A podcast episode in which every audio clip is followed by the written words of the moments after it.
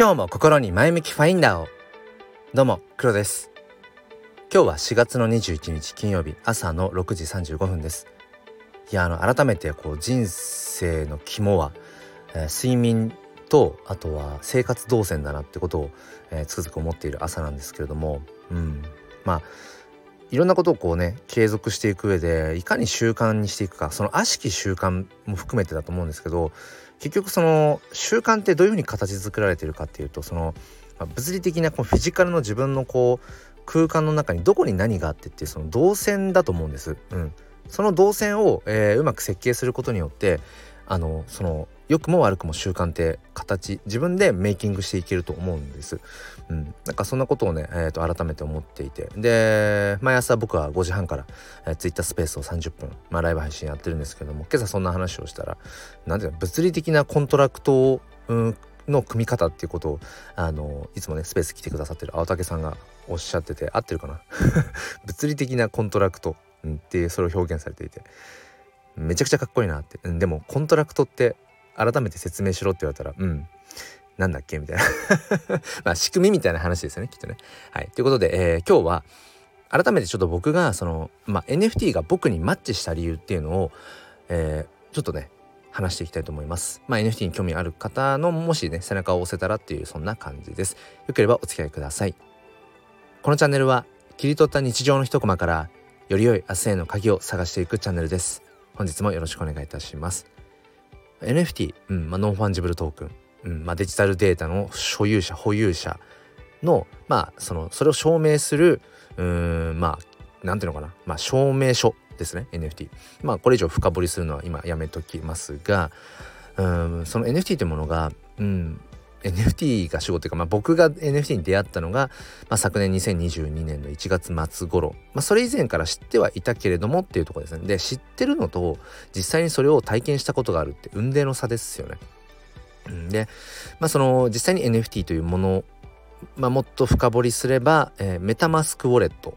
を作って、えー、仮想通貨取引所で、えー、日本円をイーサに変えてとかね。で実際に NFT をこう買うっていうことをしたのが昨年2022年1月末ですね。でそこからスタートして、えー、5月6月ぐらいに自分の今度こう作品ですね。まあ写真。自分の写真デジタルデータを NFT にして、えー、販売を始めたりだとかして、まあ、NFT クリエイターとしても活動してきているんですね。で、まあ、今なお、うん、NFT というものはめちゃくちゃ面白いしそこに紐づく DAO とか、うん、まあそもそもの仕組みブロックチェーンスマートコントラクトっていうそういうなんだろうな、まあ、デジタルの技術。でもそこの向こう側にあるなんかそもそもの哲学。思想みたいなものも自分をこうワクワクさせてくれるし。まあそこに今ね AI というものが入ってきてまあ割って入ってきたっていう感じかな、うん、だから Web3 といえば NFT、えー、ブロックチェーンメタバース DAO とかそんなイメージだったけれども一旦 Web3 はもしかしたら AI、まあ、 ChatGPT を含め、えー、あとはまあ Midjourney、Midjourney とか Stable Diffusion みたいなその AI によるこう生成アート生成ツールみたいな、まあ、そういったものが一旦 Web3 にこう割って入るかもしれない、うんまあ、そんな話はあるけれどもまあそれはいいや。それは別にどっちでもいいんですけど、うん、じゃあなぜこう僕にその NFT がマッチしたのかなっていうことを考えると僕はやっぱり、うん、生きていくどうせ生きていくんだったらその新しいことをうんやり続けたいなって思いがあるんです。これはまあ人によって違うと思うんです。どんな人生を送りたいかっていうのは人それぞれあっていいと思うしそれこそ答えがないので何のために生きてるのかなんていうのは用意そんな答えは用意されていなくてど何のために生きてるかっていうかなんかそのどう生きたいかしかないと思うんです、うん、だってここに今僕らが存在してる理由なんてわかるわけないので、うん、まあそのありがたくもこうねこのように生を受けたっていうただただその事実だけなのでじゃあその自分の人生一度きりの人生にどういう意味を持たせるかうんどういうことを成していきたいのかっていうのは人それぞれ自分で決めなくちゃいけない。まあこれはねもう本当にうんまあ過酷なことだと思うんだけど自分でそれは決めていかなくちゃいけないっていうところで僕はやっぱりそこにうんなんだろうななるべく自分がしたことないことですね。その、まあ、知らないことをもっと知りたい。だから無知の死を無知の知をまず知ることから始まりますけど僕はもう全然まだまだあの知らないことだらけです。本当に。うん本当に知らないことだらけ、うんまあ、それはもううん分かった。上で、うん、だから子供たちとね本業の小学校教員としてもそうだし、うん一人娘のね父としても子供と接しているたんびに本当に知らされますね。あ全然自分はものを知らないんだなっていう子供のね屈託のないあの笑顔で。えそれってどういう意味？とか、うん、空ってなんだ青いの？とか。うん海ってなんだ青いの？とか。なんで雨降るの？とか、うん、なんかそういうまあ些細なね質問とかに確かにそういえばなんだっけ？みたいな。その知識レベルでそもそもなんだっけ？みたいなことも本当に多いし。そういう意味でも、まあ、知らないことを知っていきたい。でも知ってるだけじゃなくてやっぱり実際に自分がそのね手を動かして足を動かして、えー、体験したうん実際にその景色を、うん、写真とかその情報で知るだけじゃなくて自分のこの目で、えー、この五感をね、うん、使ってこう感じたいっていうのがまあ一つあると。でその挑戦を、まあ、しやすいんですよね。その挑戦という、まあ、ある意味うん目的をうん、なんか手軽に達成しやすいのが僕にとって多分 NFT なんだと思います。うん。まあ、何かというと、まあ、僕のちょっとその私生活の話にちょっとなっちゃうんですがそもそも僕は、えまあ、小学校の教員、うん、だから朝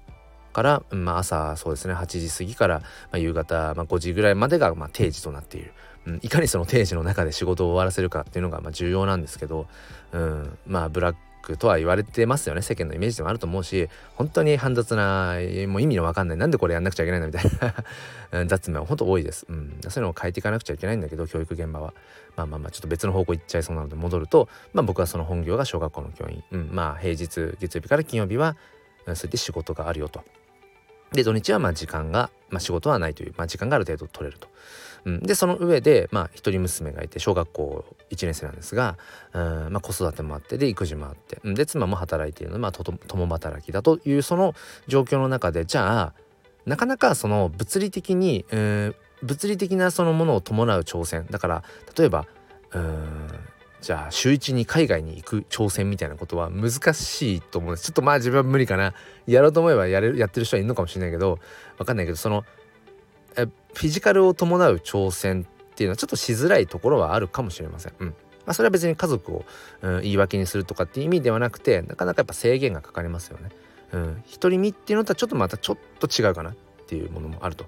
うん、まあそのそれがねこのフリーランスとか、えー、個人事業主投資家とかで、うん、割とこう時間に融通が利くっていう立場でもないというそんな僕にとってはやっぱりそのまあ、デジタルスマホとかパソコンっていうそのデジタルデバイス上で完結する Web3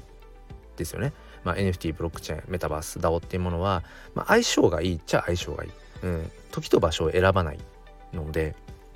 うん、そういった意味で、まあ、いつでもそのコミットできるっていうところ、うん、本当にその時間をうまく作ってその空いた時間の中で、えー、やれるっていうところに多分僕にとっては手軽さがあるんでしょうね。僕は基本的に面倒くさがりなのでスマホ1台でいろいろ完結させたいんですけどもまあそういったものもうんまあすごく相性がいいと、うん、あとやっぱり本業のその仕事のね、えー、立場的にも、まあ、顔を出してどうこうみたいなことっていうのもちょっとやっぱり、うん、難しい。っていうところもあったりするとやっぱりこの Web3 っていうものうんまあ、NFT をはじめねそういった DAO とかっていうのが基本的にまあ国籍性別年齢問わない、えー、もう本当に匿名性の中での、えー、まあ、コミュニティだったり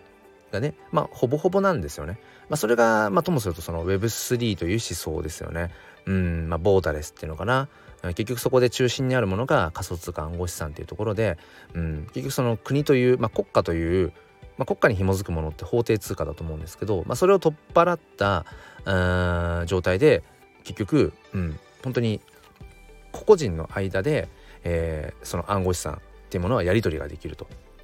うん、間に別に、えー、全く仲介するものがいらない、うん、だからこそその自分でちゃんとこうセルフカストディという、まあ、観点ですよね。自分の暗号資産、えー、NFT そういう資産をちゃんと自分で管理していかなくちゃいけないって。そこにまあなかなか参入障壁の高さもあるんだけどうん。まあ、そういったところで何て言うのかな。やっ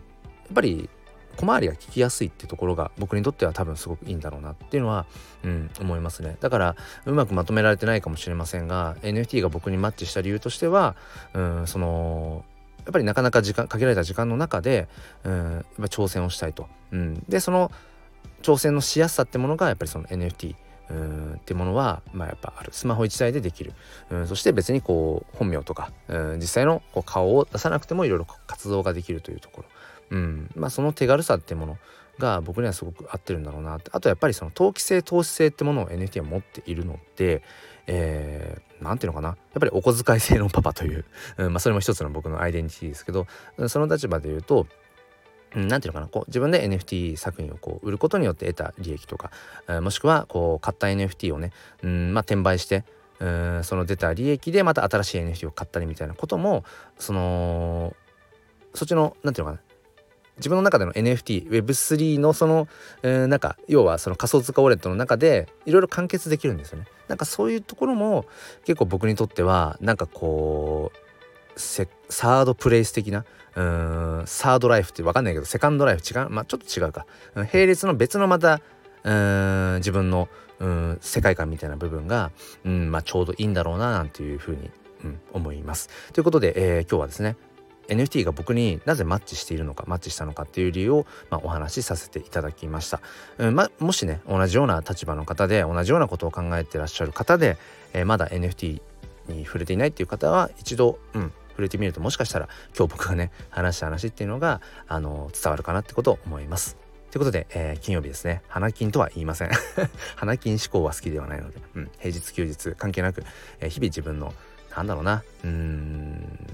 まあしたいことだけじゃないけどね、うん、でもなるべくこう自分らしくあると。そこに平日休日は関係ないぞと。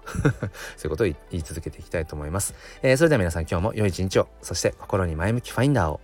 ではまた。